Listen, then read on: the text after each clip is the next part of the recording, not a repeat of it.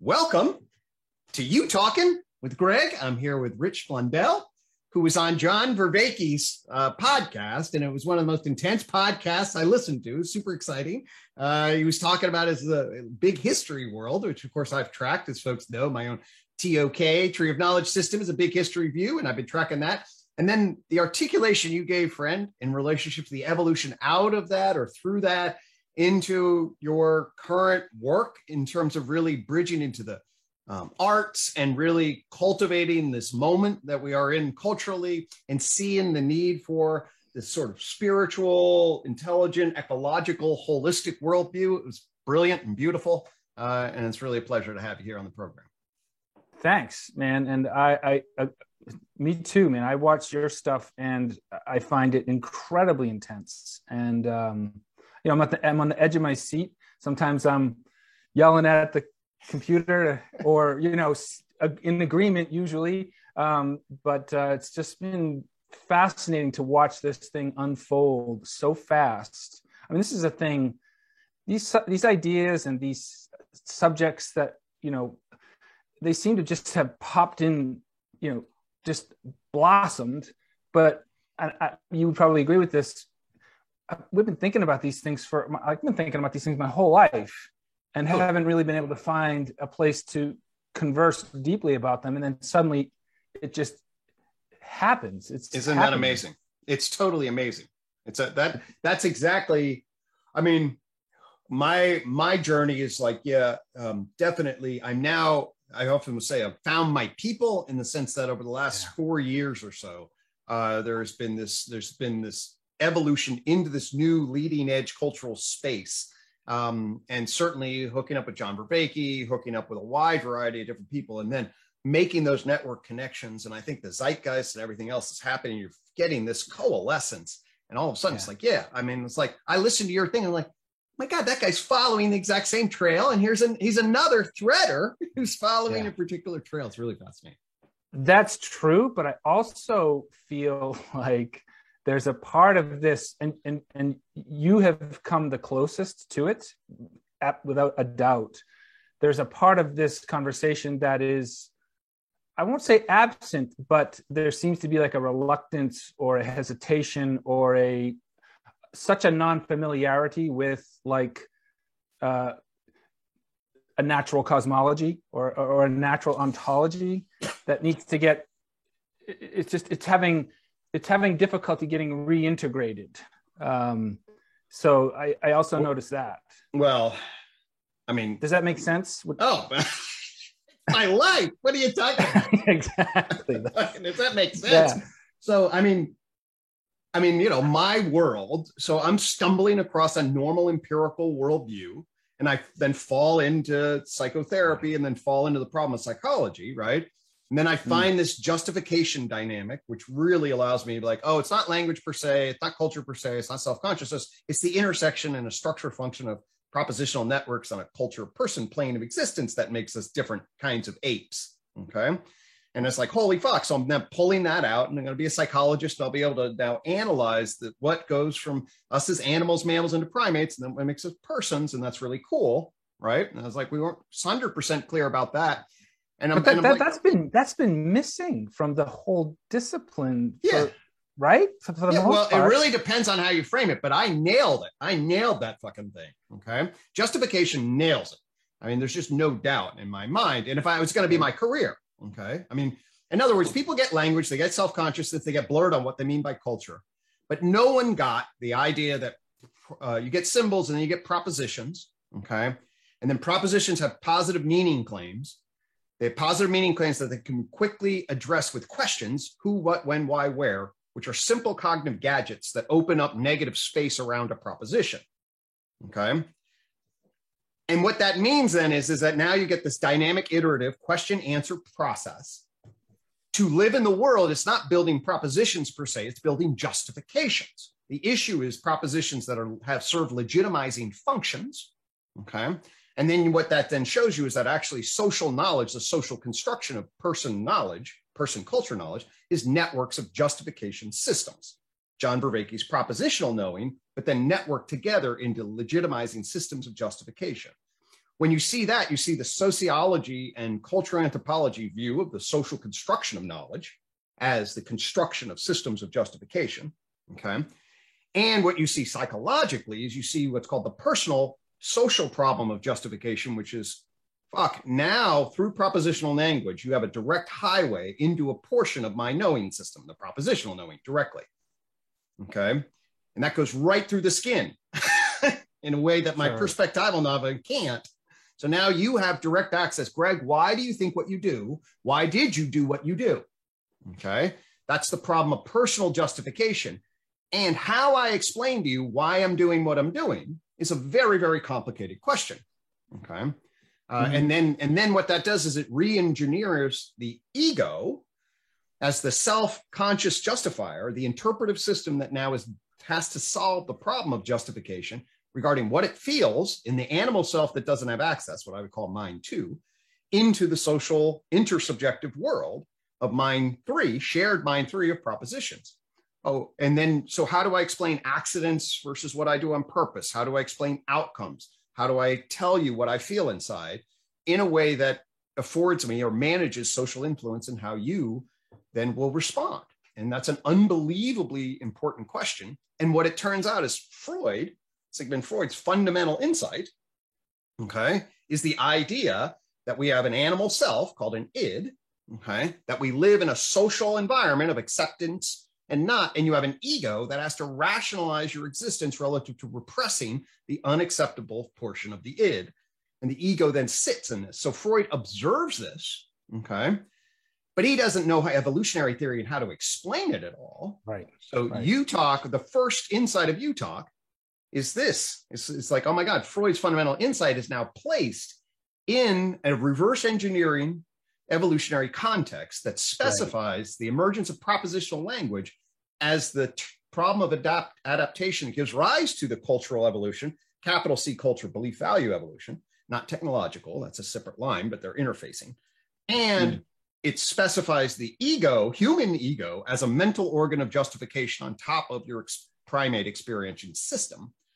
And when you fucking do that, you're like, oh, Okay, that's a that is fundamentally new because you basically now can take Freud's fundamental insight and actually anchor it to the cosmic evolutionary view with a hell of a lot of fun. well clarity. that's a what you just did was that was a big step you took to go from primate to you know cosmos yeah and so so what, the way i see it is that what you you know what you've helped do is to bridge or at least open up a new sort of portal to understanding all these cognitive dynamics that you know, for the past couple hundred years, we've been trying to fi- figure out, sort out, understand. But what you did was you brought it back to the primate level, okay, and, and saw cognition as a function of a primate.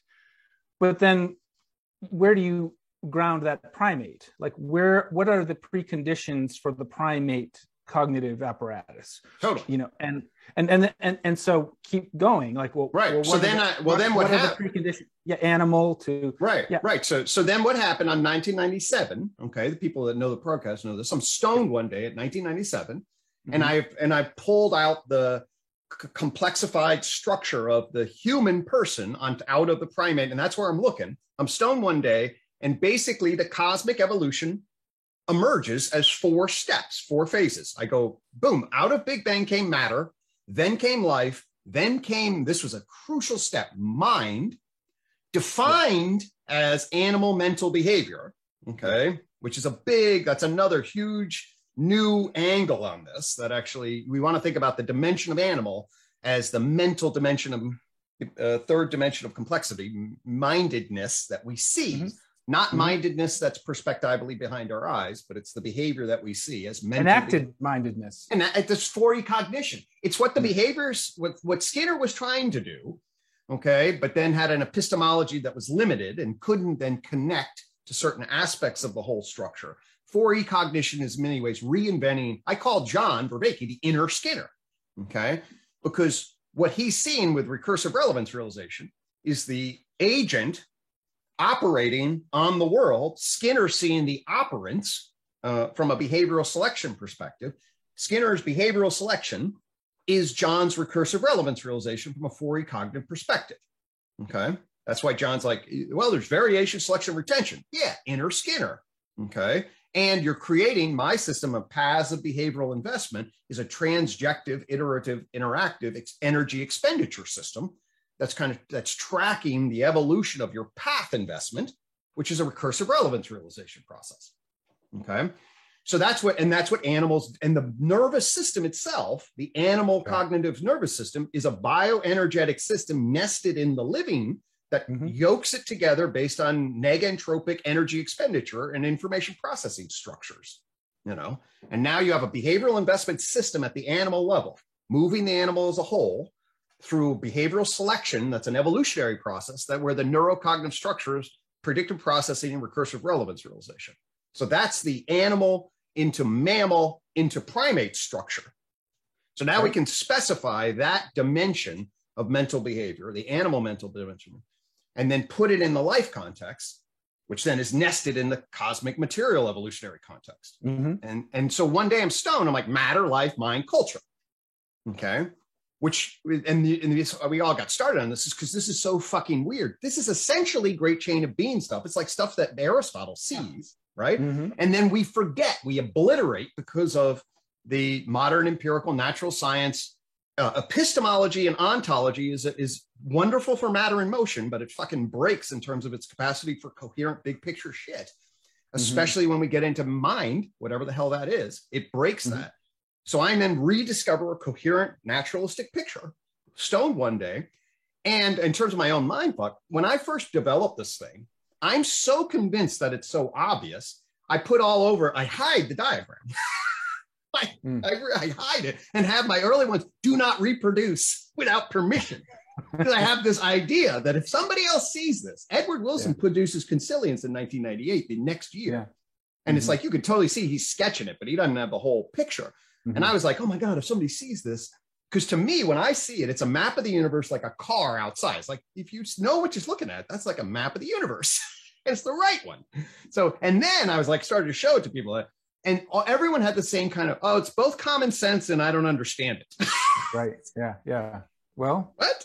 That's, that's probably how it show how how, the, how it shows up is sort of there's a memory there's some kind of remembrance of it but we've been detached from it from so long that it's now we're, we're alienated from it at the same time. Oh. So you, you have this idea that it's common sense and then you have this idea that you're sort of immune so it's wrong at some level. And then you yeah. have to get into the weeds about how it's both right the updated version fixes all the old stuff so we have ideas about what viruses are and cells and evolution and places all of that great chain of being in the right natural science worldview puzzle piece system that affords great big history clarity about what the hell we're actually talking about right and then my feeling was, oh, the Academy's gonna love this. it's like fucking wow. Academy's yeah. like, uh, they just don't know what to do with it. They just look at it and it's like, okay, you can publish on this, you can talk about this, but like that, we're doing research. Well, because the whole thing is built on specialization and you know re- re- the reductive impulse to reduce things down. So it's really hard right. to put it all back together again. Totally. Um, so anyway, I went well, off there. I'm sorry about that. But uh, no, no, I get it. I mean, I, I hear what you're saying. I, I just think it would be really interesting and productive to plumb, you know, some of the details of that because it, it, it actually goes deeper than matter in some sense. You know, it gets down to what are the fundamental forces and yep. what are the what is the currency of the fundamental forces? Things like energy and pattern totally. and you yep. know, so and so UTOK, other... UTOK, goes to energy information fielding. So the fields, yes. there's energy information fields, that's the ground. Yep. And then out of energy information fields springs matter, okay, which then coheres, decoheres off of the quantum field structure into space time that then gotcha. becomes classically organized into chemical, you know, atomic chemical and aggregate matter that then behaves, at least as far as we know, in a, in a pretty, you know, Newtonian mm-hmm. fashion at that level of course, with embedded in it is this energy information field shit that 20th century physics uh, revealed. Well, I would probably go one step further. I mean, full disclosure, I even put another sort of level below that, which is mystery. You know, there's right. a point where the whole thing is obscured, and then that that that mystery actually it has a through line through all of it right up to here right to, totally. to this very so this totally. whole thing is actually infused in mystery too so exactly i don't I don't claim to know totally. all. So, but, so but we can oh my God, it's amazing. So that's amazing. So I claim to know some things. right. So I am uh, religiously okay. I am an a- agnostic. Okay, so that's then going to drop into I'm. Not, I don't claim. I'm knowledge of the- existentially agnostic. okay, all right. I'm, I don't claim foundational knowledge about the ontic structure of the universe. I have no idea. Okay, it uh, bottoms out with Well, well, no we, can, we can see some things. It's just that you know, if you dig deep enough, you're eventually you're going to have to you're going to have to confront the mystery, and you either Totally. acknowledge it or you try to suppress it. I, just prefer to accept it. so so for me there's a you know there's energy information the super force that's then going to differentiate into the four forces and the standard theory of elementary particle Sure. physics is Right. bouncing out of somewhere uh, to be determined in some agnostic kind of structure and what its ultimate grounding is is i'm now i'll my first step into the ontic ontology is the energy superforce that then's going to differentiate into gravity electromagnetic but whatever that thing is, it's still with us. totally It's not like I mean, I feel like it's here. It's, Yeah. In fact, well this that- is an expression of it. Right. Well, that's see, that gets me into my mysticism. Okay. So I'm in relationship to, uh, so I'm agnostic. I'm an atheist with regards to a personal God that's like us, that cares in relation. Yeah. And then I'm a syntheist, which means I believe in the concept of God and its exploration. Okay. So syntheism believes in the concept of God. Okay. Different than a clearly specifiable ontology of God. All right. So then it orients us as human justifiers to embrace the concept of God in particular ways, and then look to the mystical traditions and many others to seek at least experiential alignment with that. Well, okay, so now you're talking. It, it's interesting because now you're talking about the like. So you started off talking about you know how the field of psychology, Freud, and all that stuff have you know been working to untangle and understand the human dimension of psyche, Mhm. and then we went down into you know primate, animal, you know.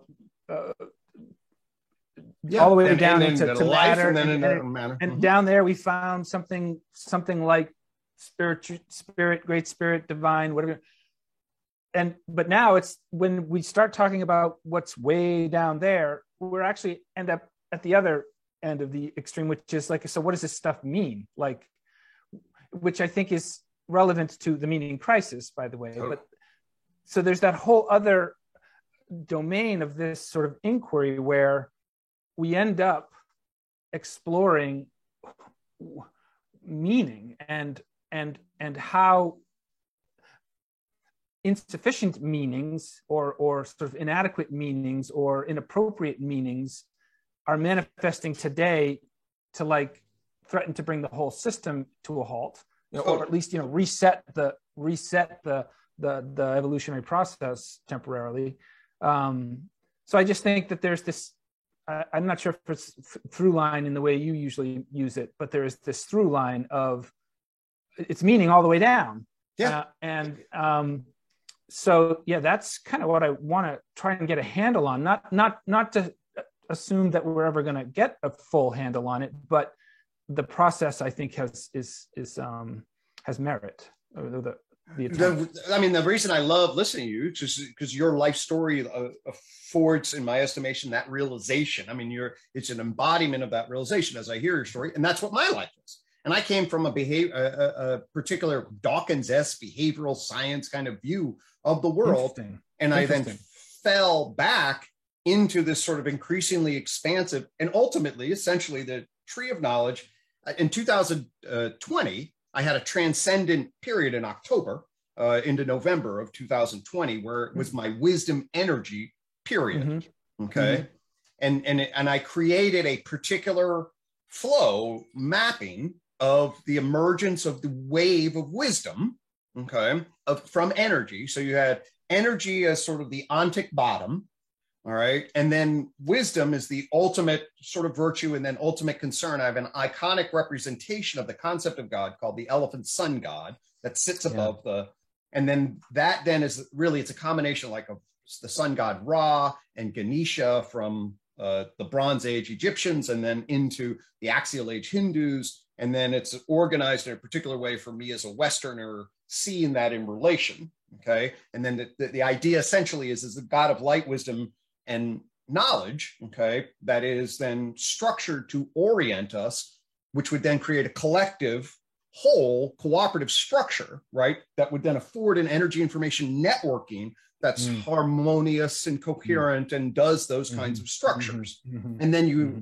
and then essentially, as I found that essential equation, my actual justifying mind, for very rare, my justifying mind's very fucking active.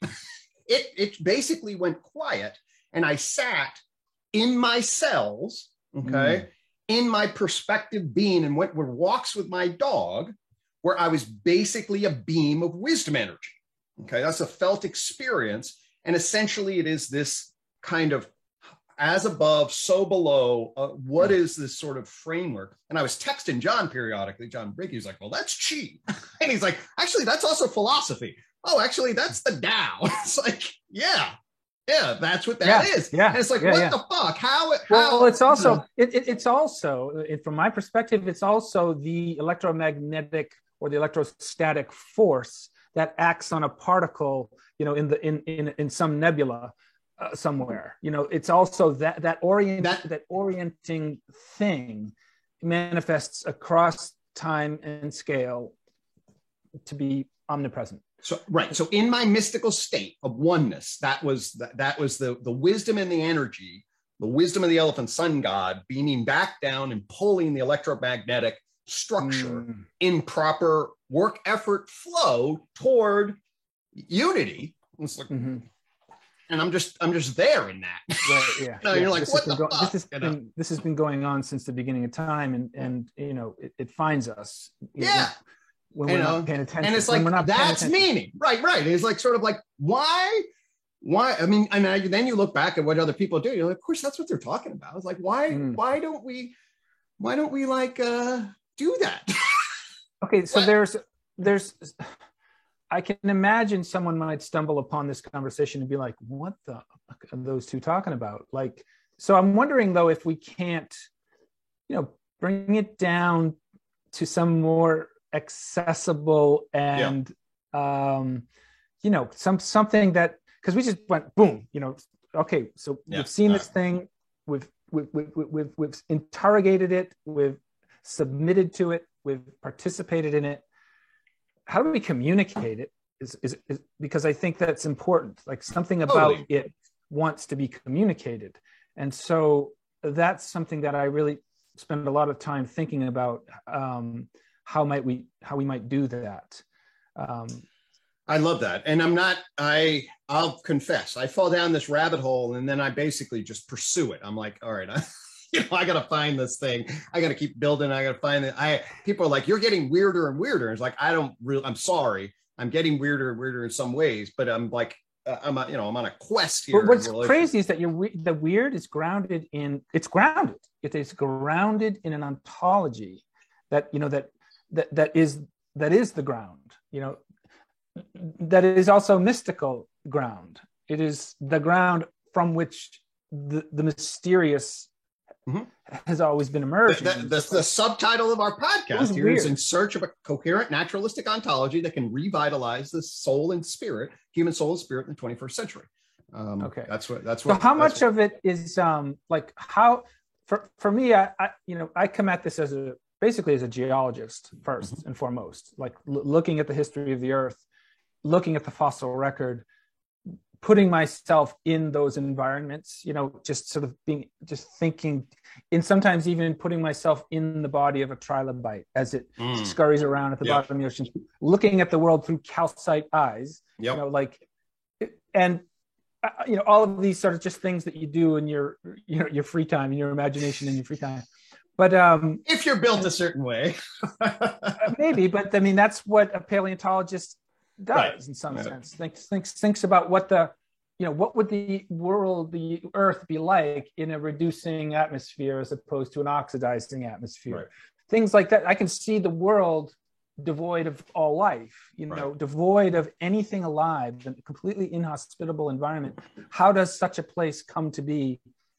You know, populated by us and by all the diversity and, this you know this film of, of activity of we call it so when you start really imagining different scenarios for how how to make this a coherent thing, you, you, it becomes a practice. It becomes a a, a way of um, you know seeing the world uh, through all of in all through through all of its different forms that it is yeah. that it is manifest since since it since it was formed 4.6 billion years ago but even before that because what were the preconditions of that you know? So if if the universe is 13.8 billion years whatever a year is you know if it's that long if we have this coherent narrative that starts in the mystery before the big bang but then the big bang happens and some order is some order is manifest at that point and fundamental forces start to sort themselves out and and you know uh,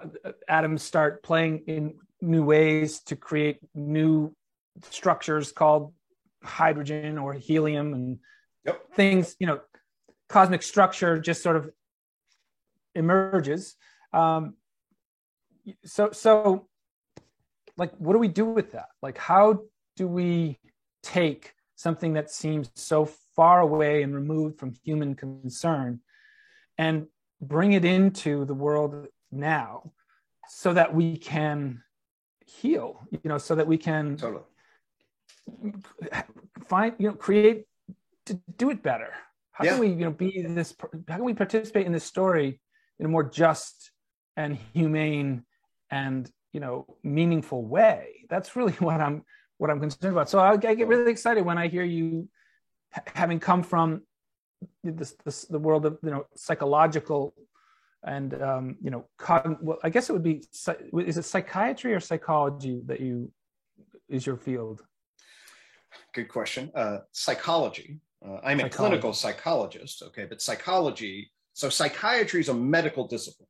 Okay, so you get a medical degree uh, yeah. your, as a psychiatrist. I get a science behavioral science degree as a PhD and then you take yeah. that a phd and then inside psychology there's a huge debate about well what is a wow. professional practice um, but there's then and i can tell you a lot about in fact that's my entire day job is clarifying yeah. what a psychological doctor is very different than a psychiatrist what a psychological right. doctor is relative to the science of psychology which by the way needs to divide it up into basic psychology which deals with the human i mean animal in general and then human psychology which is a specific subset then there's application, and then there's the professional doctor of what a psychologist. Doesn't that all seem is. like a really weird uh, um, um, mapping of of?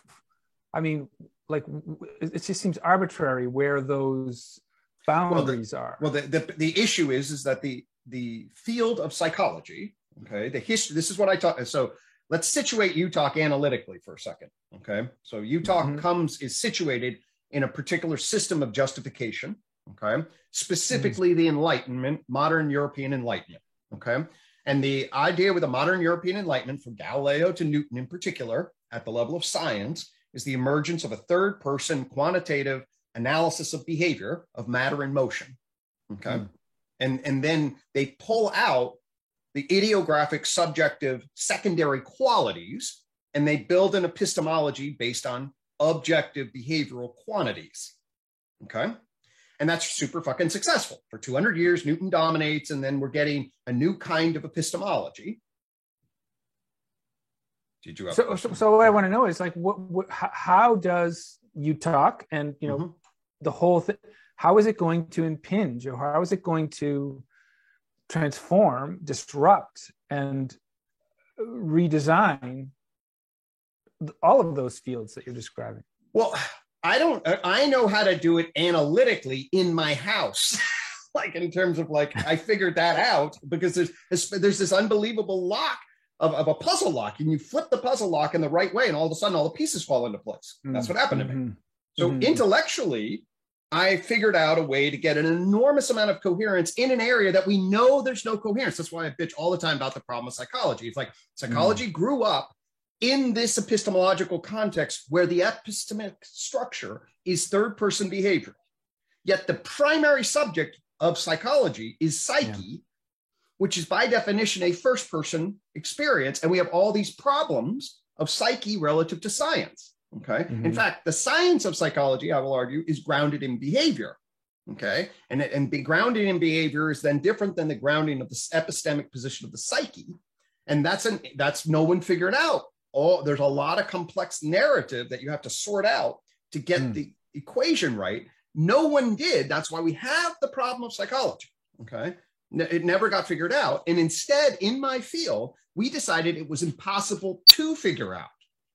So they obliterated the possibility of an ontology and they built the identity of scientific psychology is defined as the science of behavior because that's what a scientist has access to mm-hmm.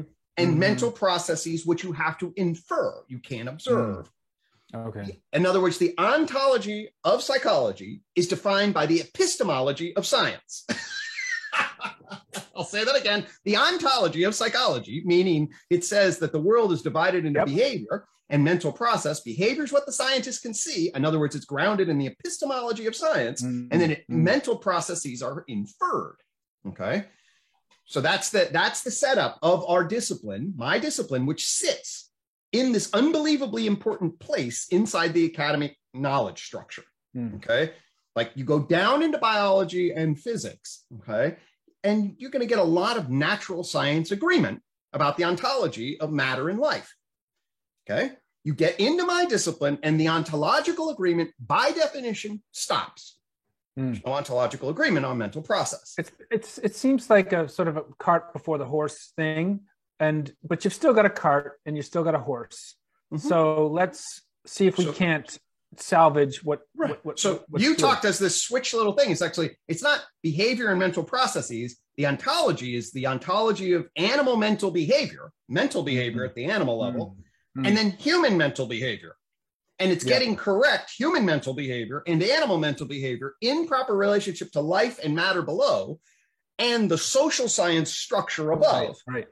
and yeah. that when and UTOK does that then no other system can do that Right. And so, and that's, and that's all play, playing out in a culture that is in, that, that, that, that is equally as ungrounded in, oh, you know, a, a, naturalistic ontology. Right. So you have this broken, chaotic, fragmented knowledge system that's trying to, okay. that, that has no ground. Mm-hmm. I call this the enlightenment gap. There's no clarity about matter versus mind and no mm-hmm. clarity about scientific knowledge versus subject and social knowledge. So we have this fragmented system of knowing which basically the academy now commits to. And it generates this unbelievable chaos of structure, which then it generates, fills in with bullshit. So we're just surrounded by chaotic bullshit. Um, so, so, so there's no wonder why the world looks as it does today. You know, it's that that that we're having to do this reckoning. Right. So you're in the midst of systems of justification, the chaotic, fragmented pluralism. Okay. We're burning the shit out of the planet okay, based on the, hmm. you know, right. the, the Anthropocene. And and we simultaneously opened up the digital. Okay, so the digital, if you use UTOK's ontology, it says be very aware when you open up a novel information processing communication network, the opportunity for complex adaptive behavior shifts dramatically. We've mm-hmm. now laid the groundwork for yet another yeah, yeah, uh, yeah. plane of existence potentially through the digital mm-hmm. as we're in the midst of burning the planet, as we're in the midst of our industrial explosion. And I mean, and we're super fucking confused. I mean, the shit is hitting the fan. Are you confused? I'm not. Right. I don't feel confused either. So I'm saying the world is confused. Yeah. We, and, and, how, and I don't understand. And my part of my structure is why I told you the story. I need help getting to under i mean i'm a clinician and i'm very good at empathizing with people but it is weird i see this so fucking clearly that right. I, and then i come in and basically like all right i figured this out and it's like hmm? and it's like no actually um, and it is cool because people who have figured it out are emerging and we're networking together i can listen to you for five minutes like that guy figured it out it's really it's, weird. It's what it feels like I, have to say though, like as I listen to a lot of the conversations that are going on, you know, in, in, in John's orbit and elsewhere, um, there's a lot of reference to amazing thinkers, you know, incredibly, you know, mm-hmm. uh, true genius thinkers that are throughout history. But even some of those thinkers didn't have this ontology. So oh, God. I, it just seems like we depend a lot on figuring out, you know, what these men usually were trying to like they were they were trying to grapple with something, but they mm-hmm. they didn't they didn't have the ontology that you have. No. So I think we need to re-examine, you know, those those texts, yeah. those scripts, yeah. those mythologies, those geniuses, in light of what we now know about the continuity totally. of it all. Right. And I, I, I think that needs to happen in a more um, in a clearer way. I think. Yeah, I, I mean, I would, I would think so. I would hope so. And, I mean, I mean, yeah, no, I totally support that because because there were I I my system had to be built on a number of key insights, one of which nobody had had before, and that's the justification problem. Okay, right. Nobody really got super clear. A lot, everyone's oh, it's language, oh, it's self consciousness, oh, it's reasoning and reason giving. Okay, this is what define, and then there's tools. I mean, these are all the things that okay, what is it defines humans? And it's actually yeah. no, there, there's a network from the problem of justification evolutionarily as a function of propositional speech that then generates the need to build justification systems writ large and creates the self-conscious on top of experiential system that we now we psychologists those of us in the know know how to see freud but so how, how but how can we how can we tell this story in a way that you know registers with people you know maybe not in its full entirety yeah, i don't i don't know but that there is something here worth understanding because it seems to me like it will have profound ameliorative consequences if we do it. Totally. And, and and there's so much healing to be done. I mean, I don't know how much time you spend out there, you know, face to face, but I'm I'm you know I've just lately been feeling the despair, you know, and it shows up in all kinds of ways as anger, as hostility, as fear, as as a clinician, I live in the bowels of the human psyche. So yeah, I see. Right. okay. So yeah, yeah. So you see it. Well, I guess then, t- what are your some of your you know what are some of your case studies, and uh, ha- have you been able to see it working? And, and, and is there anything that you can you know bring bring back to this community so that we can also you know work with what your your insights? Sure. Uh, well, I mean, there there's. I mean, your clinical, you know, your sort of practical yeah, insight. Right. Well, I mean, so I mean, the tree of life. So let's just talk about the the structure of UTOK. Okay. Mm-hmm. So the structure of UTOK uh, um, is there are three different things that you really want to attend to, uh, and the one of which is the garden behind me. Okay. Mm-hmm. Um, the first branch on the garden behind me is the tree of knowledge, and that's what we've been talking about. Okay. Yep. It's called the tree of knowledge system, which is an explicit reference represent reference to the tree of knowledge of good and evil. Okay. And and and the idea here is, is that you're in paradise, but you wake up to your self-conscious word. Eve asks Adam a question. Hey, can we eat off this fucking apple? Okay. And then Adam's like, mm, maybe. And now all of a sudden, as you eat off the apple of knowledge, you become self-consciously aware. Okay. And now all of a sudden you got a serious problem of justification. You get pride and shame and awareness of death and awareness of activity in a fundamental way. And now all of a sudden you collapse into the world with self-conscious referential capacity. That's the that's the metaphor of Genesis. Okay. In this, I reading. never really, I never really engaged with any of that. So, it, mm. so that all sounds that all sounds ten- tentative to me. George, well, it's it, you can. It's just an interpretation of the of the story. So it's a metaphorical um, projection onto the story. That I mean, if you're listening to Jordan Peterson, that's essentially what he tells it. So well, I guess I just don't understand why shame and you know all of those things are why the, why are those the necessary responses to? They're to, not. They're, they're, that's they're just not the, right. They're not. They're not. No. The, the, this is the story of and then and then the christian story obviously is trying to get back to or the judeo story then or whatever we'll just call it the abrahamic tradition okay especially the i'm pulling off the judeo-christian abrahamic mythos all right? mm-hmm. and then i'm basically saying hey we can eat off the tree of knowledge it doesn't have to yield us this problem okay and it's not that we should then look explicitly to the ontology of God for redemption in a dual world view. No, it is actually we need to find the way of God here in the world. And if we do that, we can build, return to the tree of life. This is the tree of life in UTOK's garden. Okay. So that's the, and then you afford yourself redemption. So you get the tree of knowledge, okay, and the garden, and that, Uh, and the garden sits under the concept of God. Okay. So this then is a mythopoetic And what the garden basically is, is it's a unified theory of psychology here. These four generate an architecture. And then these four is called the unified approach. Okay. The unified approach gives you the architecture of understanding character and well being to understand what neurosis is. Okay. What is character neurosis? All right. Character neurosis is sort of the epicenter of what psychotherapy deals with. I'm the president of the Society for Psychotherapy Integration, Exploration of Psychotherapy Integration. And what they try to do is they go, okay, what is psychotherapy really about across the different schools? What is this psychological doctoring? Okay. Yeah. And there are a lot of different kinds of psychopathologies. For example, there's psychosis, a lot of psychoses probably are a result of neurochemical breakdowns mm-hmm. that then break mm-hmm. the system.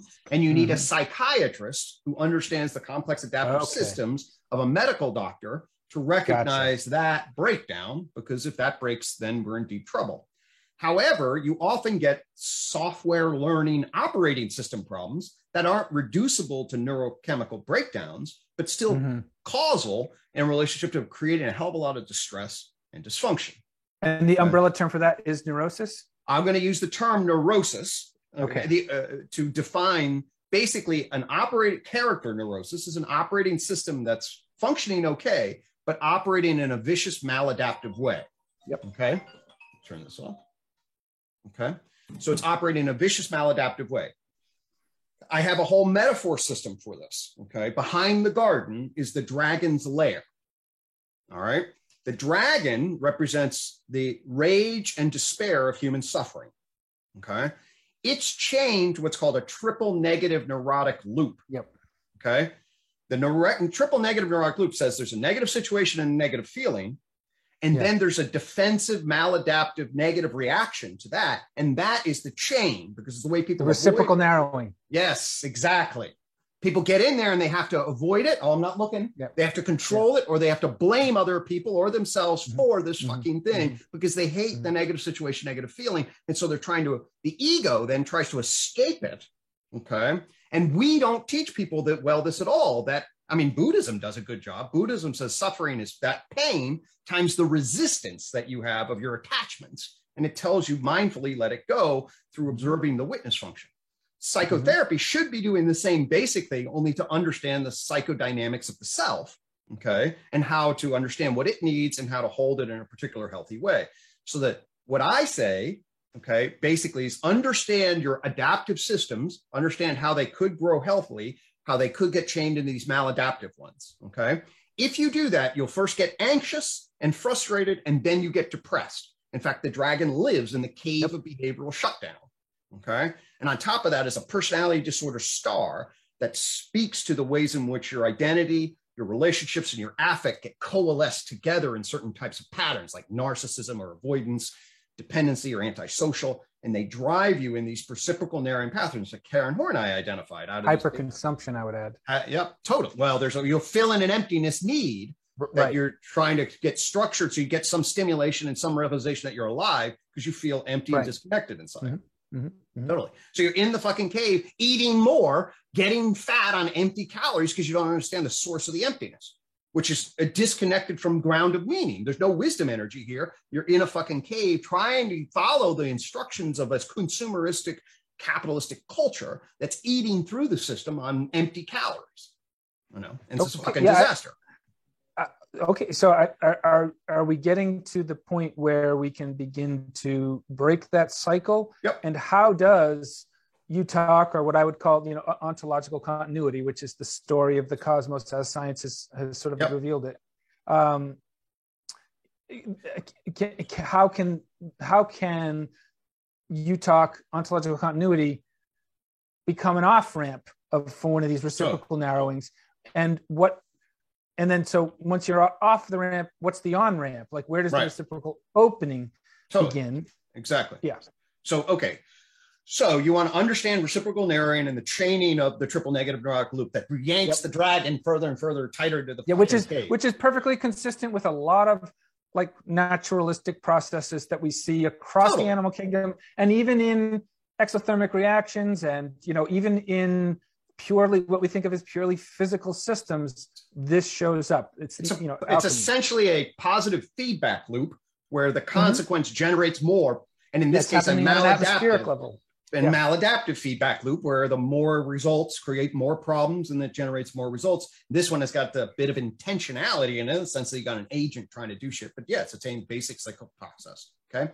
So That's so by the way, that's the hidden. That's that's that's also the the the the the, the, you know the gift is that there is an agent in there. And, totally. and sorry, go ahead. Yeah, no, and it's an agent at the level of a primate and then an agent at the level of person if we're talking about us.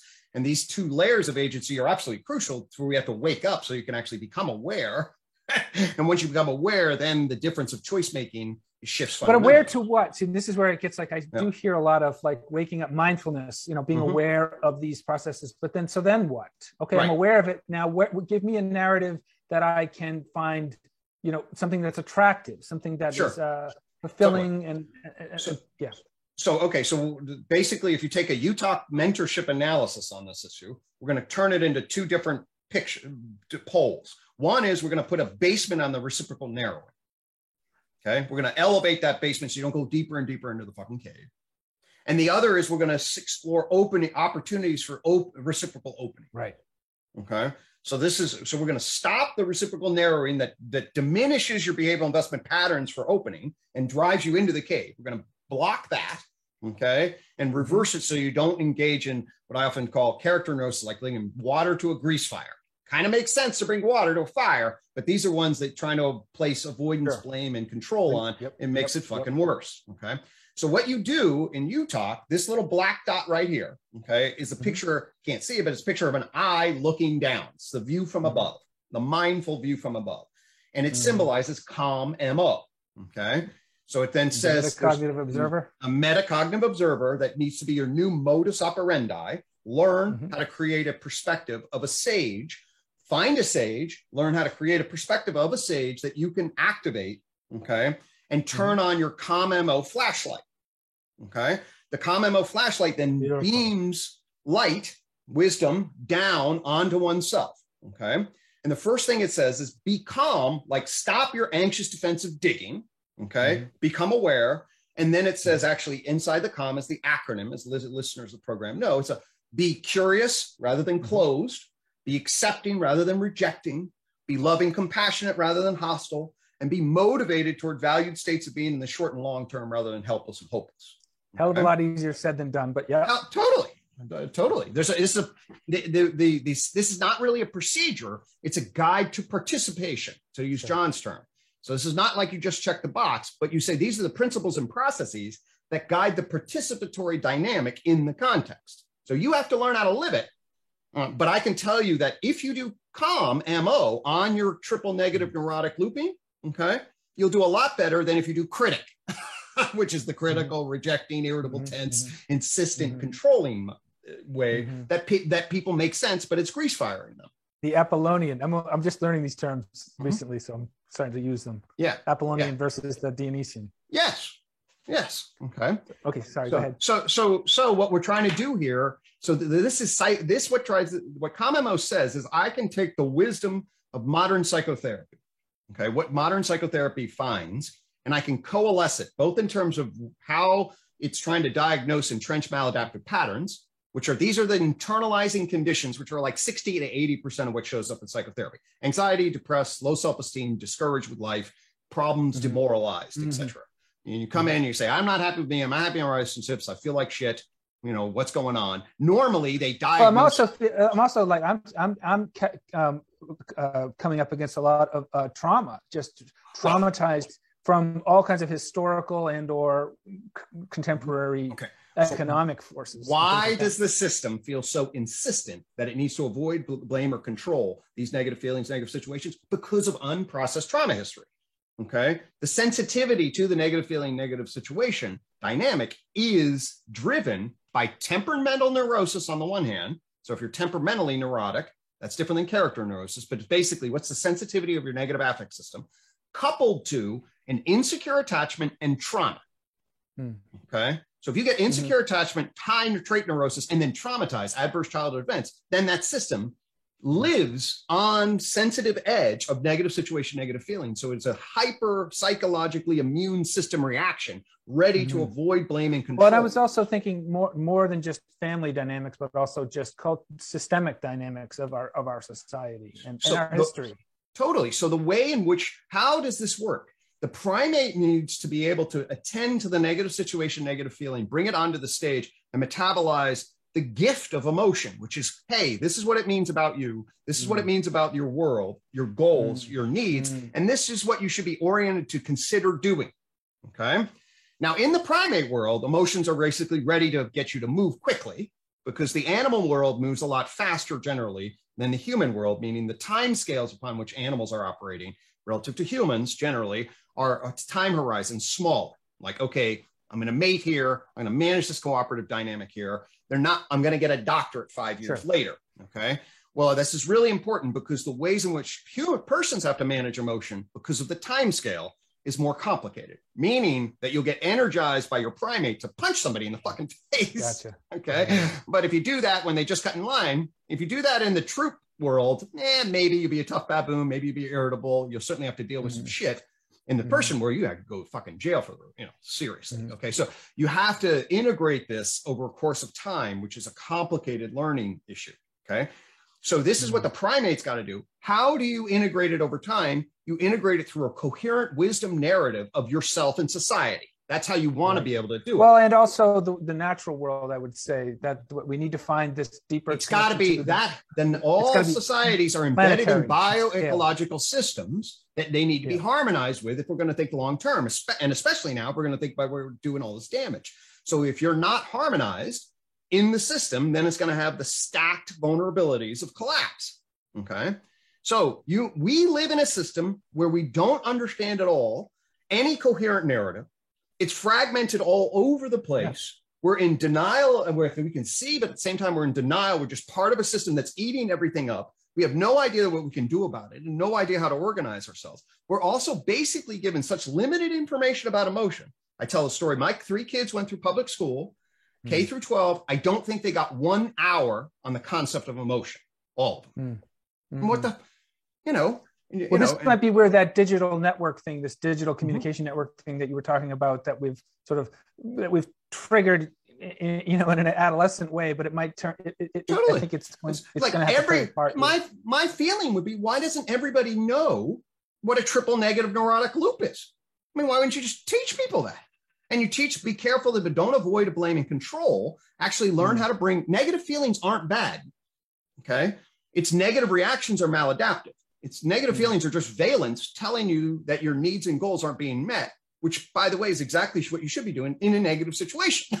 That's a valence okay, match. Okay, so so but then you were going to go from there to now what is the what is the thing that comes in to stabilize and open into possibility in, into right. different so we're so the negative affect systems in avoidance structure we have to create a base and the other thing i will say is meditative mindfulness okay of the eastern traditions they mm. don't look to hold the self and understand it. They look to hold the witness function and detach from the self. Okay. And both of those are very valuable ways to put a basement on this kind of suffering. So a meditative function recognizes that inside the experiential self, there's the perceiving experience. Before you grab a hold of it by the primate self, there's just the witness function. I open my eyes and I'm presented with the world. Okay. And then myself grabs that world. Of course, it's complicated, interrelated. But anyway, the self is then grabbing the world and trying to say, hey, this is why I care about it. So Eastern traditions isolate the witness function, separate that, and create detachment. So you could have mindful presence through the witness function that then isn't grabbing, isn't slave to the self's attachments and needs. Okay.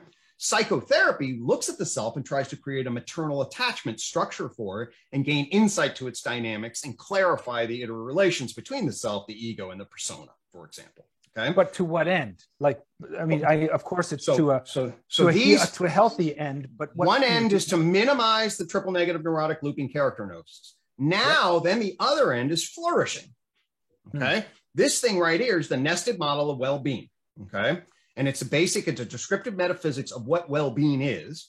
And it boils down to subjective fulfillment in a psychologically healthy, coherent system in a biologically coherent, healthy system, harmonized with a social material environment, aligned with core meta values. Okay. Kant said well being's happiness with the worthiness to be happy. Okay. And what it basically says is yes, these are this creates a basic structure for flourishing. Okay. Mm. Now we want to say, well, what what does the system need to grow into these moments? Like I said, like I'm in a I'm in a higher state wisdom energy when I went through that transcend. There's something that happened to my there was a massive reciprocal opening and connection in that particular process that was deeply meaningful for me. I've talked about it, you know, probably a hundred times um, over the course of these like, two years. I, have re- referenced it regularly because something opened in my system in relationship to that. It was a transcendent experience and, and it was very meaningful. And I saw several things. Uh, to use John's terminology, my perspectival shift gripped the world differently. I had a shift in the way I gripped the world, and it opened me up to a more uh, coherent unity of my place in the cosmos in a particular kind of way. Mm-hmm. And that's an example then of what reciprocal positive feedback, in, a, in this sense, a good sense of positive feedback, where my affect, my engagement, the way the world receives me, and my response to that boost all sorts of different possibilities uh, that both are enriching here and are enriching over the long term. I, I participated in a big history conference two years ago, which was titled Be a Good Ancestor. Okay. And I really liked that because it oriented my long term value arc. It's like, okay, I'm going to position my energy, but information baton in the back half of the 21st century as long as we get there. And mm-hmm. I want to structure the seeding process to upgrade the operating system over an arc. It's not going to happen tomorrow because the deep structure that needs to be upgraded is profound. We got to mm. figure out the paths to it and recognize that it's a substantive developmental process. In fact, I see this decade as the seers connecting. Okay. And then we have mm. to hmm. extract clarity about what the message is that everyone can kind of then share in their own perspectival way that affords a coherent integrated pluralism of what this thing is then that coalesces right at the time around the singularity and then that jumps out to the exponential populace that can then metabolize it and practically utilize it mm. and then the next generation can then socialize their kids they get born into it in that way so you mm. basically do mm-hmm. 20s to 30s 30s to 40s and 40s to 50s as a 30 year arc of seeing integrating teaching okay can i make a proposal of course that in all of that we need to um, reestablish the earth as a sort of fundamental totally. thing or a fundamental entity to align to to totally. orient with to belong to again so i i just think lovely so to kind of bookend what you're saying because you've got a lot right you know in this mesoderm between yep. what where we come from and where we're going yep. and so the where we come from bit is basically I, I, don't prefer I prefer not to use big history. I've kind of had a bit of a falling out with yes, big history I, because of some of its political right. Mm-hmm. Uh, just it's kind of it's a little sloppy and a little bit too eager to uh, pick up the scientific yep. like logical positivism as a real as a thing.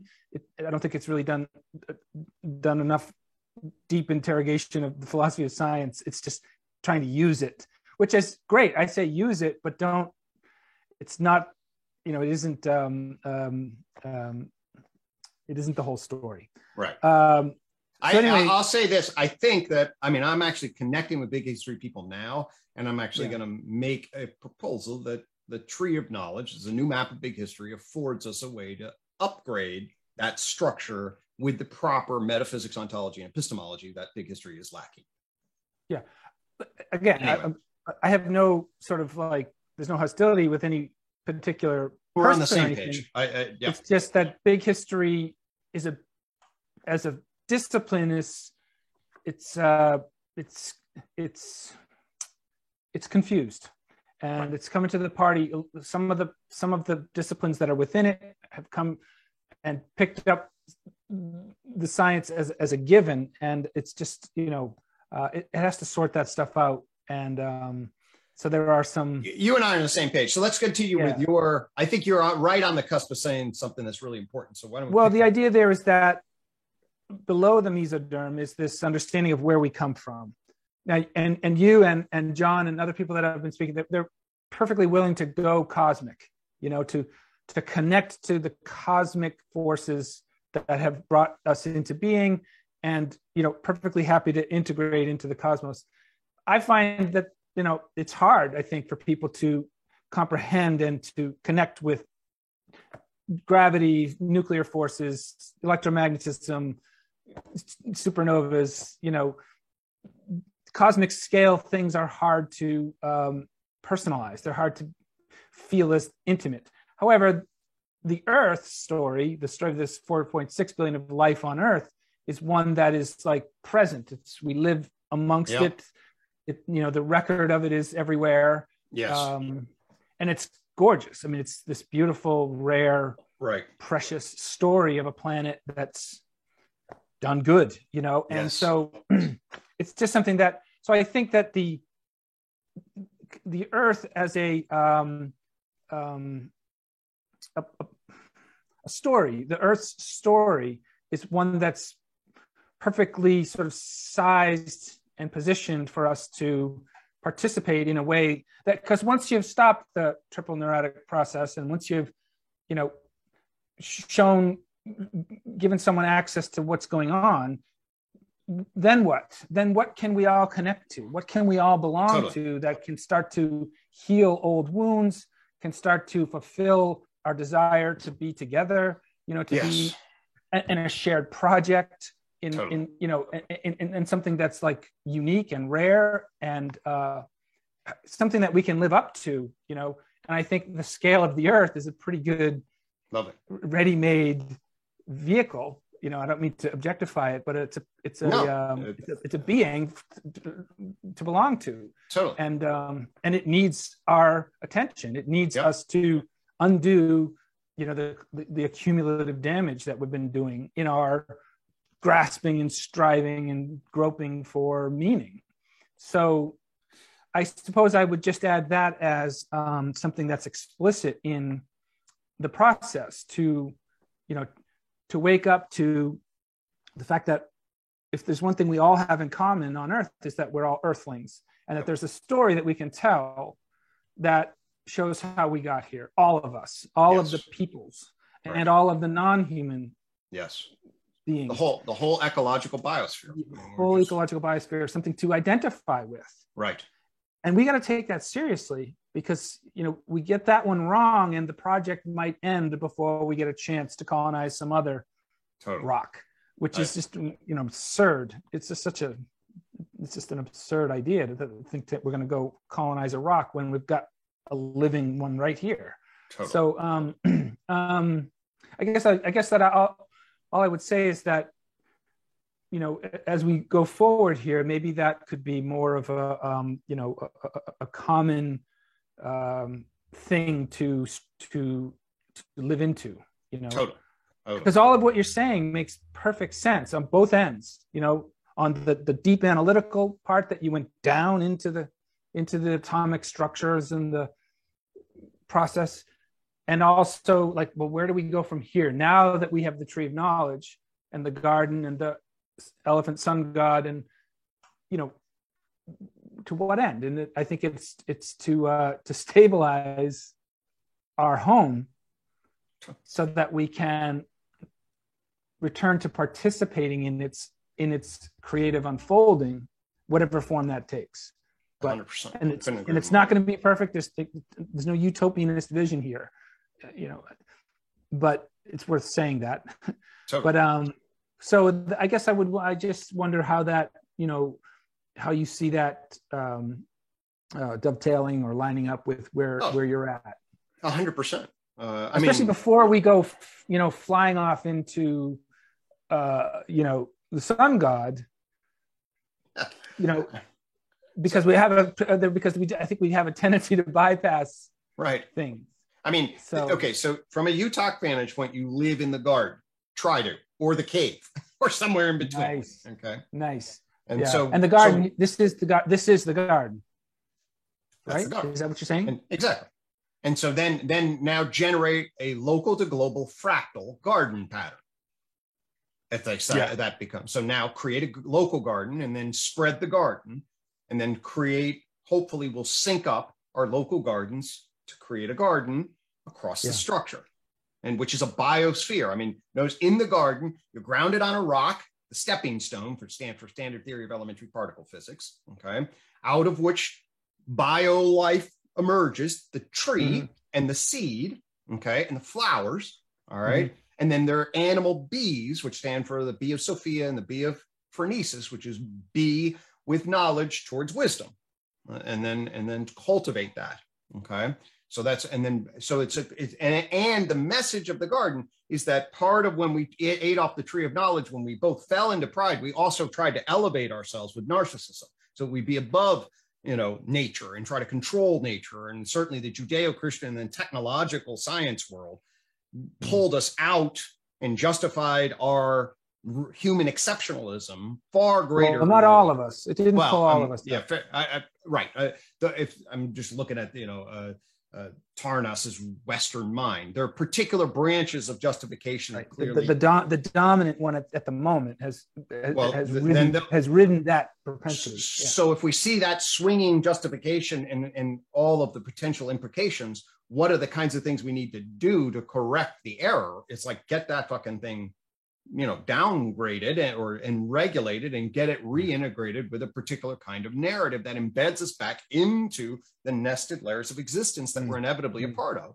And the earth is the perfect. I totally agree. I love the idea of the earth. and that that that thing is that that that uh, that runaway train is is it's downgrading itself one way or another we're either going to but it's either going to do it catastrophically or we're going to sort of you know deconstruct it and Totally. dis- disarticulate the train as we're rolling kind of thing Right. The uh, what I say, what the what I think the logic of the tree of knowledge says is is that we are in a flux point, and and just not the logic of the tree of knowledge. Just look around.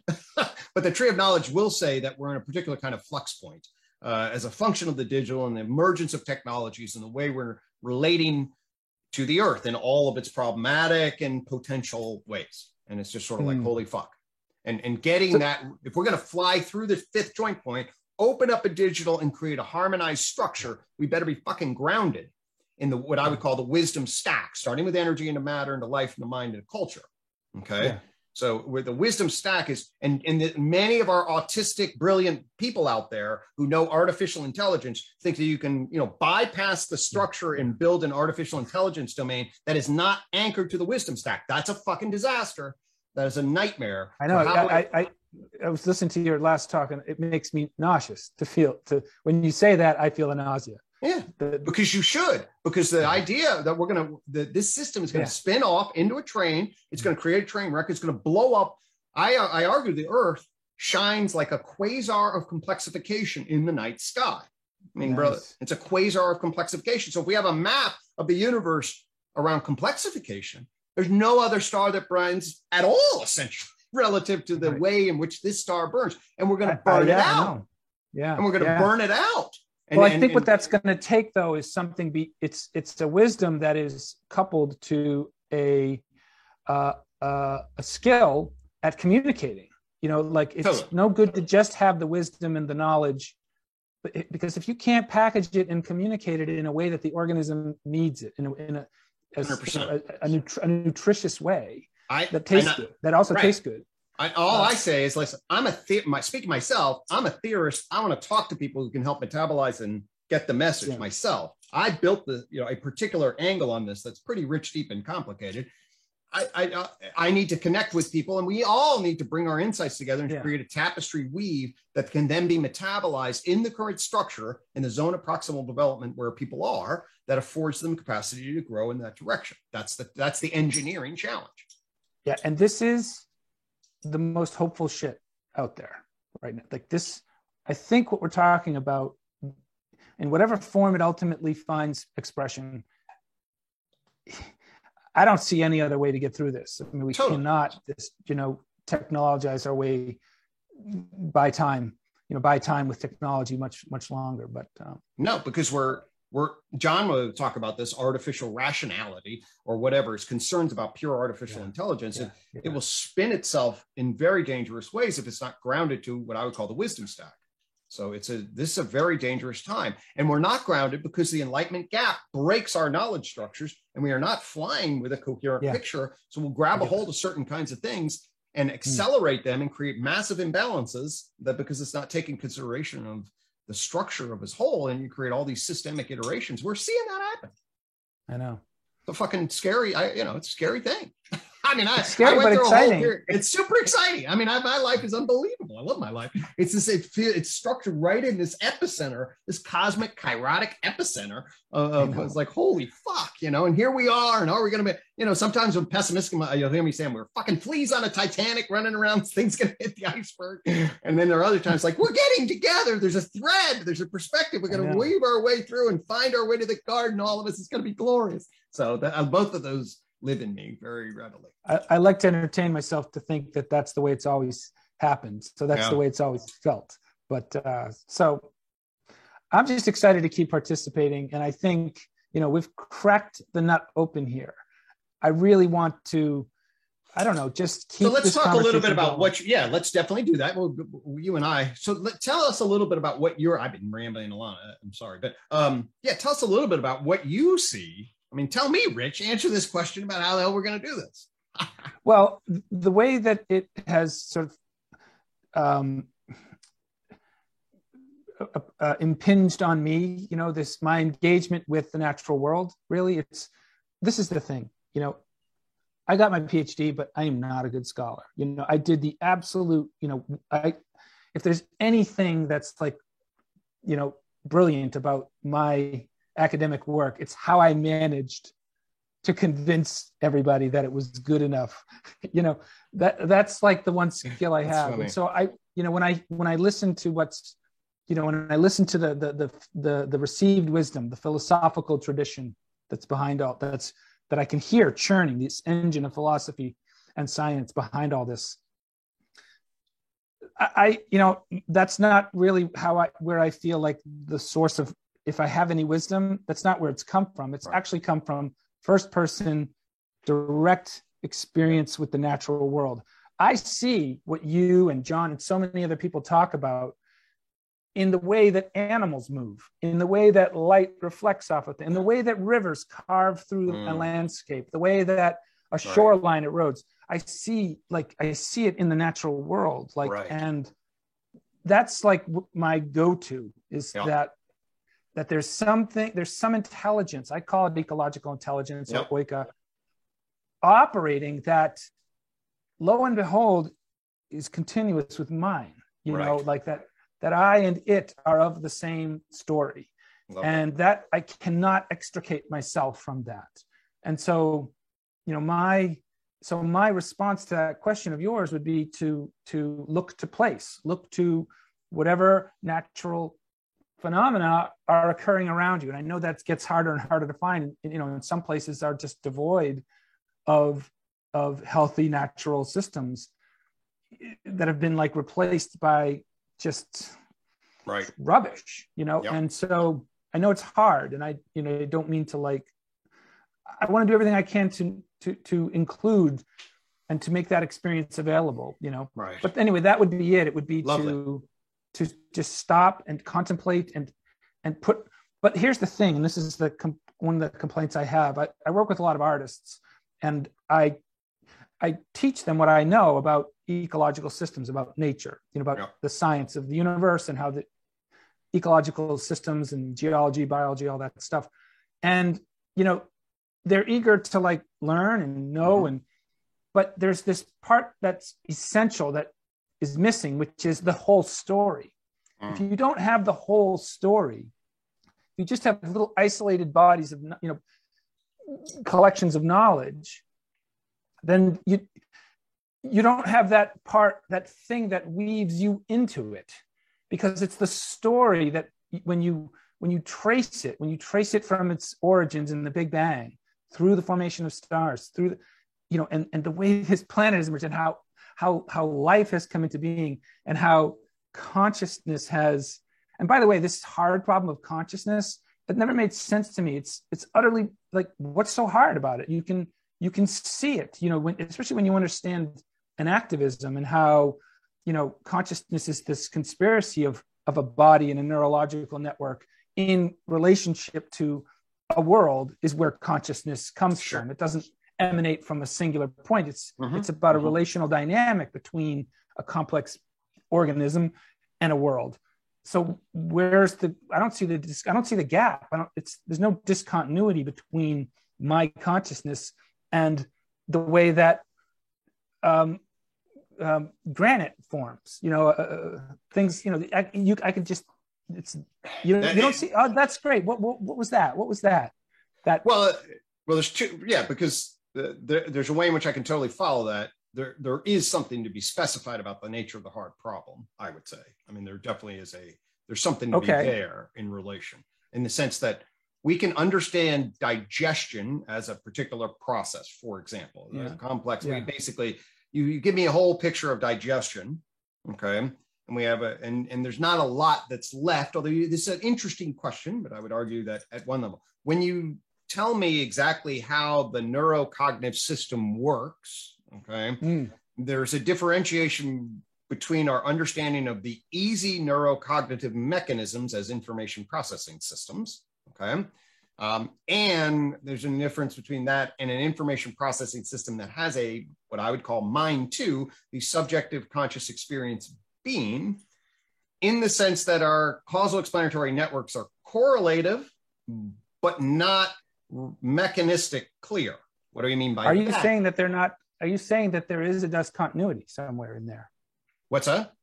Are you saying that there's a discontinuity somewhere in there? Uh, the nature of the, well, it depends what you mean by discontinuity. There's clearly complexified continuity. Okay. But, but the question of what it is, what is the, what is the causal explanatory mechanism, okay, that can be clearly delineated to turn a non sentient complex adaptive system with a brain, presumably that's where it starts, okay, into a sentient well that's one. that's that that's the that is the that okay but that's where i i i i allow a little bit more artistic or scientific license which is to say that i don't believe it starts in the animal or the brain or you know you talk about bilateral symmetry or the way that you know the, the, the nervous system has sort of differentiated between a sensory and a motor region. And you know somewhere in there are the first sort of glimmers of what would later become complex consciousness. But i don't i still don't see any ontological break. I don't see any ontological break uh, between those two. And i, I see it genuinely not just deep ontology but but a universal ontology a universal continuity but a, uh, a, not just a deep ontological continuity but a universal ontological continuity I, I don't see any reason. Like I may not be able to give you the specific causal micro uh, cause, you know, that, that that that where we can pinpoint it. But I think that's the whole point: is that there's it's genuinely smeared but, out. Well, they, they okay. So here's another way of putting it. Presumably, if you had full knowledge, I could tell you why the neurons in my occipital lobe generate the qualia of vision. Okay. Okay. All we know is that the neurons of the occipital lobe are correlated with vision. There's no theory as to why those particular neurons give rise to that subjective experience as opposed to the reverse. There's no. I guess I'm just less concerned with that because. Well, okay. What are is, because what are neurons but assemblages of certain molecules, certain proteins, which are certain. The really where does where does where is the neuron? You know, like where does it begin? Where does it end? I'm simply get... I, I, I'm simply saying that in the context of like if I'm a psychologist and you're asking me what's going on, hmm. okay, mm. I can give you a pretty good neurocognitive correlative map of the various structures, like the frontal lobe. This is for planning, sorting out action and inhib- inhibition. The prefrontal cortex networks a bunch of different stuff in relation. Okay. The occipital lobe does this, the hypothalamus does this, the thalamus is doing this. And so I have a lot of rich mechanistic explanatory network stuff sure. available. Yeah. Okay. Yeah. yeah. But if you were to ask me, well, what is this jump between this non conscious processing, meaning, and I mean that just in a common sense way, when you go to sleep, you lose your consciousness and then your consciousness comes back online. You know, gross consciousness. We can talk about various elements, but I mean, like, oh, I'm awake, I'm aware, and I have self referential capacity. Okay.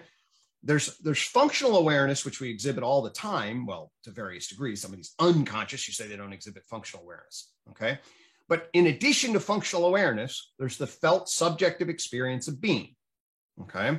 That's that's in addition to functional awareness. You get functional awareness first, and then you get the felt subjective experience of being, almost mm-hmm. certainly, at least phylogenetically. And then the question is, well, what is it? We can look and and then it looks like all of this felt experience of being is in a brain. Okay.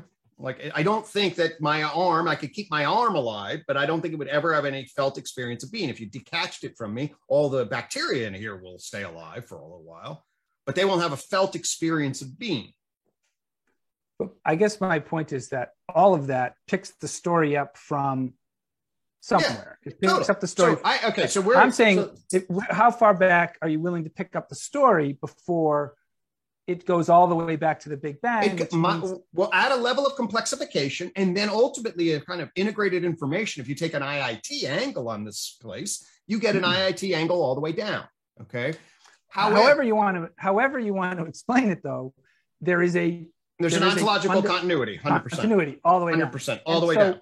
And and so where and how does that, let's call it a fact for lack of a better, mm-hmm. let's that possibility. Let's how does that possibility that this is tr- deeply on truly yeah. ontological circle back into the the the the, uh, the, the, the, the neurosis and the healing and the the, ther- the therapy around that neurosis how does that because i think otherwise you've, you've got if you've got a schism somewhere yeah. that schism will show up in a schizophrenia somewhere else and so until you you know th- th- maybe this is i'm not i'm not proposing this is the only way to do it i'm just saying for me what keeps me feeling connected and grounded and you know avoiding neurosis mm-hmm. is this idea that oh my story is yes. goes all the way back right and there's a there's something deeply um,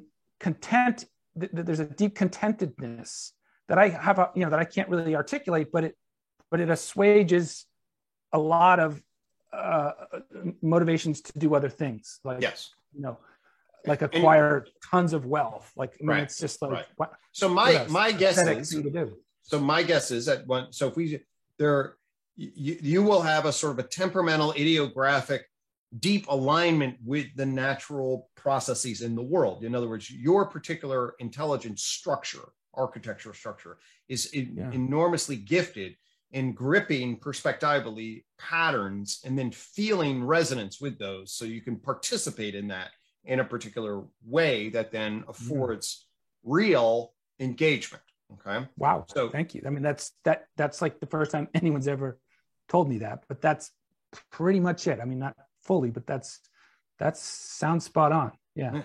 And and so that fills your heart with joy and meaning yes. when you're in harmony with that. Yeah yeah. Okay? So me, by the way, okay, that's actually, I'm okay with that, but that is not where my own particular gift is specifically. My hmm. actual mm. gift is actually in empathy. Mm. Okay. For some reason, I can just enter anybody else's psychic field, kind of like this, and be like, oh, that's what your psyche is about in the world.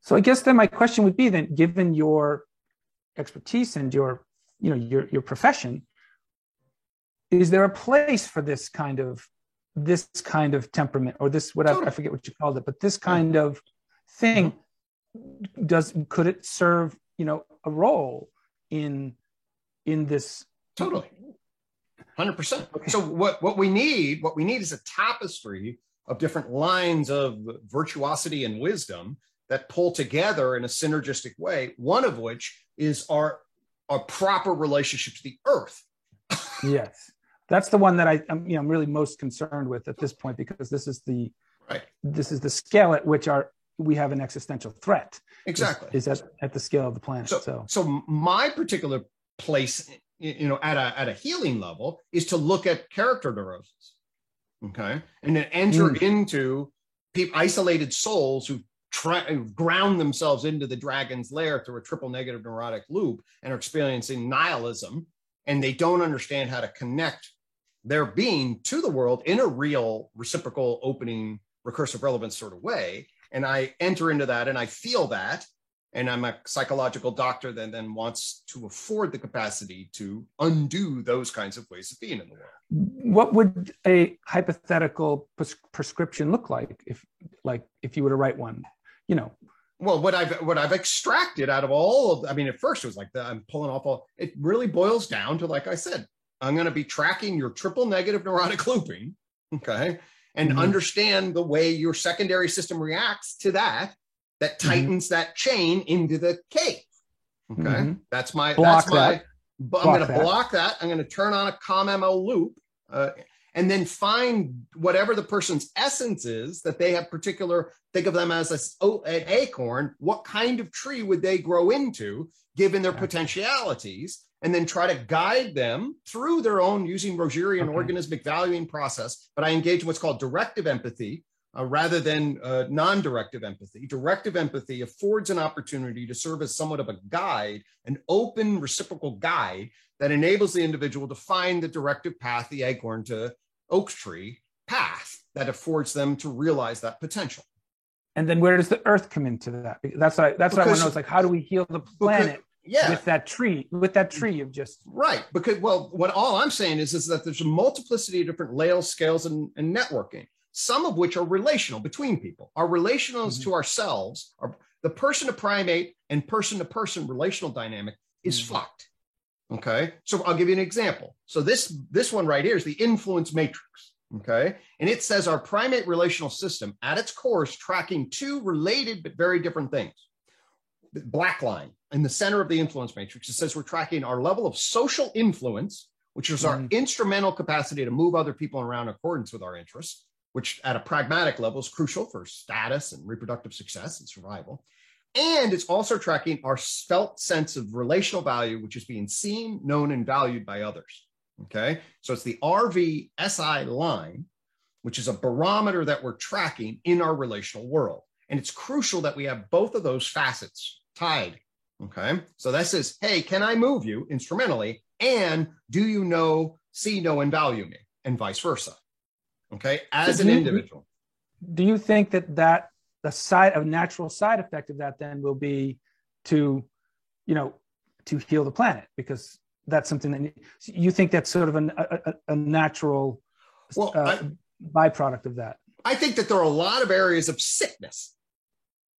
Okay. So I think that I think we're sick in relationship to our planet. I think we're sick in relationship to each other. Yeah. I think we're sick, like we have an enormous amount of technological potential, but it's also sick in the sense of how is it's interfacing. So there's an enormous yeah. number of sicknesses. I think we need yeah. wise people like Tristan Harris looking at algorithms, telling us, uh, be fucking careful about these fucking social algorithms we're building. We need people like that. We need people like me that get in there and say, okay, in families, why are we having a suicidal crisis, a mental health crisis, and all this other shit? How do you yeah. person talk to yourself and then other people in a family system? Okay. Yeah. We need people like you that are like embedded all in the earth at a biosphere level and fall back in love with nature, however yeah. you would frame it. And, and mm. to the extent that we pull that tapestry together, you're now harmonizing across potential virtues, which is wisdom, the capacity to harmonize across to maximize a network of virtues together. So that's what I that's what I'm. Uh, hallelujah, bro. I think you're right, and I think by doing it that way, you'll you will you will by default activate those earthling instincts, those humane instincts that that the earth has endowed us with. Sure. You know, through our throughout our history with it, we will reactivate those you know uh, in a modern in a modern context it's this reciprocal opening so i'm falling in love with how to love people in a particular kind of way it's a clinical doctor like okay there's a way to do this seeing all the suffering in the relational world there's a way to have it be different. Okay. Then I, but as I reciprocally open and see that potential, it, it, look at how naturally I got pulled into a garden. And then I mm. listen to your love of nature. Like that guy's got a love of nature I don't have, but I can mm. see through him the way I see the world through this lens. If I can learn from him, mm. I will grow in a virtuous way. And it's like, yes. And if we can pull together the wisdom structures around the whole tapestry, that's a reciprocal, opening, coherent, integrated pluralism. I love it. I'm sure it's more than the you know us three, or at least those three architect Those three. Yeah, parts. no, it's a multiple. It's more than that. Uh, yeah. You know, uh, Howard Gardner got famous uh, for you know uh, multiple intelligences. Okay, it's a mm-hmm. intelligence is a complicated word, but they're definitely multiple abilities, multiple intuitive talent capacities. Okay, mm. um, and nat- natural intelligence is one of them. So, so you have a natural intelligence line that we all need to attend to because your embodiment of being with the earth and your engagement in recursive relativization and the beauty that that affords your soul is something we all should look to to learn from. Well, I think, but like I said, I think there was this bypass thing where we're like, well, fuck the planet. We've already screwed this one up. Let's shoot for the stars. Totally. But I think that there's this ironic thing that you're not going to get to the stars unless you come into right relationship with this star and this planet because I got you know because the universe if there's intelligence out there ain't going to be all that you know welcoming to just some upstart parasitic species from a, you know from a far-flung corner of a of a, of a mundane galaxy. So the, the, the curvature of destruction in my estimation is not that we get to another planet. The curvature of destruction is we're going to blow this one up okay? If we don't change our wisdom sensibility in relationship yeah. to relating to it. So yeah. for me the issue is yeah that's that's twisted anyway and they're not going to get there anyway. We better if I could start wisely relating to the planet and look at people mm. who have that natural love and intelligence for it aka you and then learn from that and basically learn how to see that. And if we can all see our intuitive structures and see how we engage virtuously with them and then combine that into a holistic structure yeah then actually that's what this elephant sun god is an iconic representation of.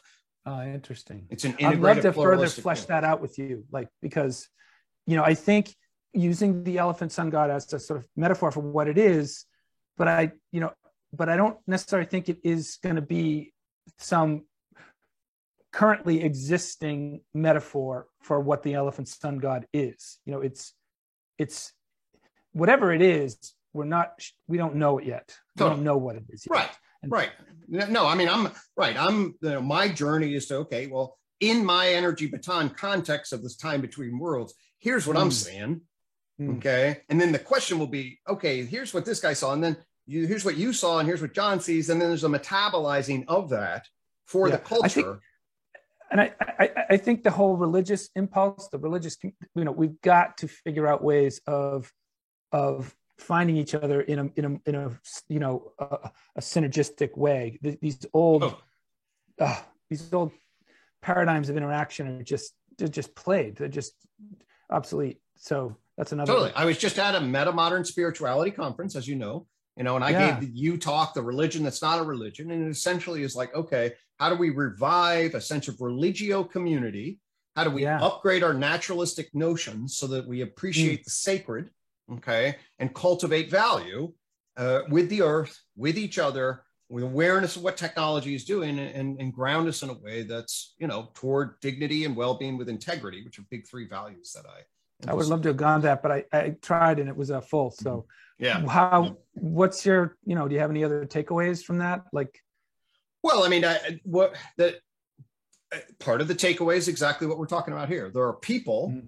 that have particular intuitions some I talked to a dancer, for instance. So, so, so, you know, it's like kind of like, hey, where's the artistic angle on all of nice, this, right? Nice. You know, yeah, uh, and yeah, the body, get into the body and the movement yeah. of the body, and feel it in the context of the body. Okay, so I think mm. that there are all these different kinds of potential expressive threads, and they are all going to weave together if we know how to look mm. at them in the right way. I think. old, yeah, sorry. Go ahead. Mm. Sorry. Go I was ahead. just going to say the old modernist paradigms, which were obviously inadequate as to why we got the postmodern critique but both of them are inadequate as a generating anything that's you know they generate a chaotic fragmented pluralism. We need a coherent integrated pluralism which was then we mm. listen to each of us as we you know the elephant in the sun god is both ganesha for the god of uh, you know, intellect wisdom uh, in in hindu and it's the blind men and the elephant representation. So the the picture is of the old story where somebody grabs a hold of the trunk and somebody grabs a hold and says it's like a snake and it's a rope and it's a wall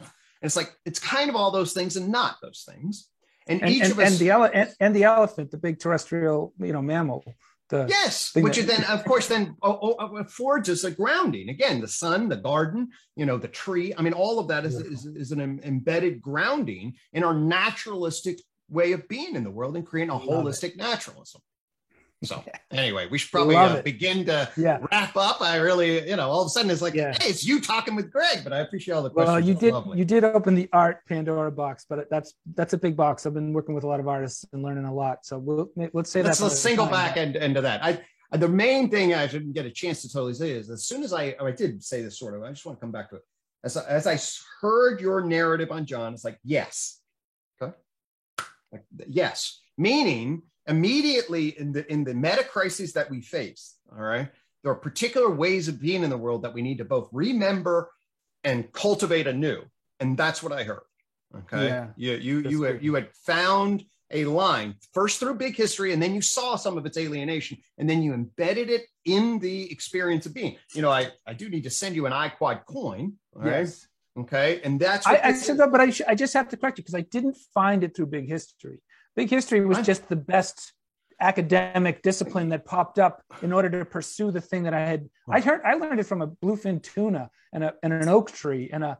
It, that's where it came from. right And Big History is just the, you know, they were just in the way. They were the they were convenient. well what i am arguing through UTOK and i see this more clearly than ever is the proper alignment between the inside out psyche epistemic experience of qualitative being in the world and our Mm. outside in behavioral view and Mhm. getting proper alignment which we do not have and get them confused. Actually, get Well, them. we're all literally fucked up. We're completely screwed up in relation. If you place our inside out, outside in epistemic vectors properly, we can achieve. We can do this.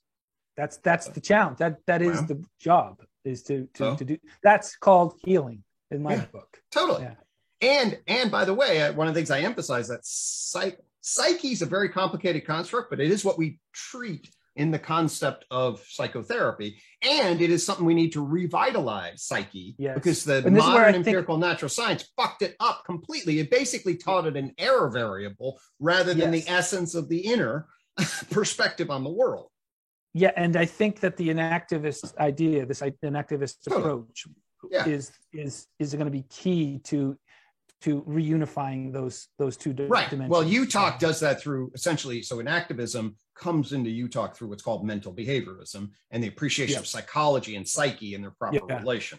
So, Yeah. yeah, but it's just re- we're all. Re- but I, I want I do want to blur that a little bit more in Mhm. terms of like blur that an activist in, uh, process even further down, further Yeah. down the the physics and Totally. you know materialist. Uh, well, we, well, we can. The UTOK says that we follow the tree of knowledge. You ground it into an energy information field system. yeah, yeah. Okay. Well, yeah, and and, and also just the the way that that energy, and it, I guess that's what the information part is, the structuring of that energy. Is that Exactly. right? Right. Okay. So there's actually, I like to say energy equals information squared, could play off E equals MC squared.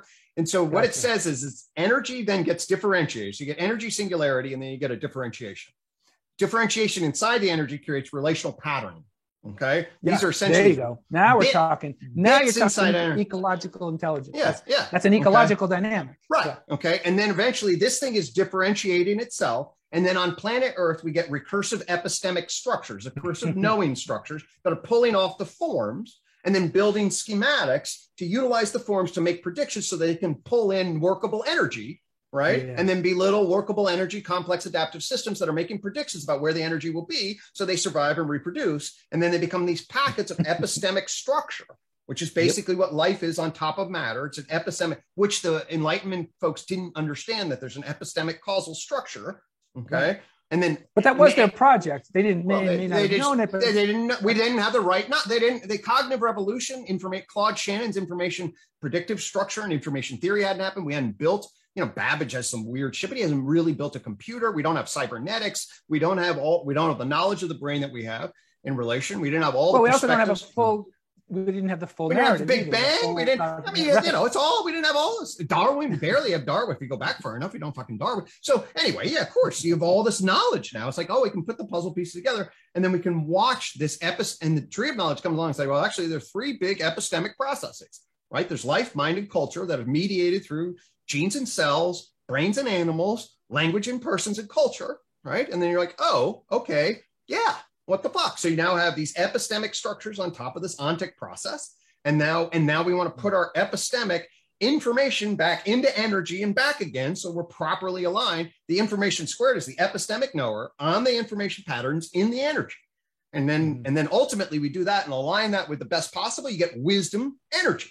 So you get the epistemic structure, which is the iconic sun god, infinitely wisdom, coming off on information epistemic back into the ontic. And then what I was doing with wisdom energy is I was toggling between the energy and the wisdom. And then all my cells were like, yeah, that's it. Yeah, I got that's, that's, I got like, that's it. You know, that's the epiphany right there, man. That's, that's the epiphany. Great. And when I'm listening yeah. to you, I'm like, right, I'm more in this relational world. I'm now in the earth. I'm in cells. I'm not in souls. I'm back right. down to cells. So anyway, there it is. Yeah, very good, man. I'm excited. Uh, let's. I want to do this again, and uh, let's do it again, and let's know, find continue to kind of to refine. This is the conversation, hundred percent, and also to try it out. You know, think you've taught me a lot here today, and I'm going to carry it. I'm going to process it, and I'll bring it into my conversations, and it'll it'll shape and reform and you know, I just this is this is the work. I think there's there's no better or no more important thing to be doing right now. So thank wow. you. Well, on that note, man, thank you and thanks for all that you're doing. Really appreciate it. Right, thanks. Thanks, Gregg. Bye-bye. Bye.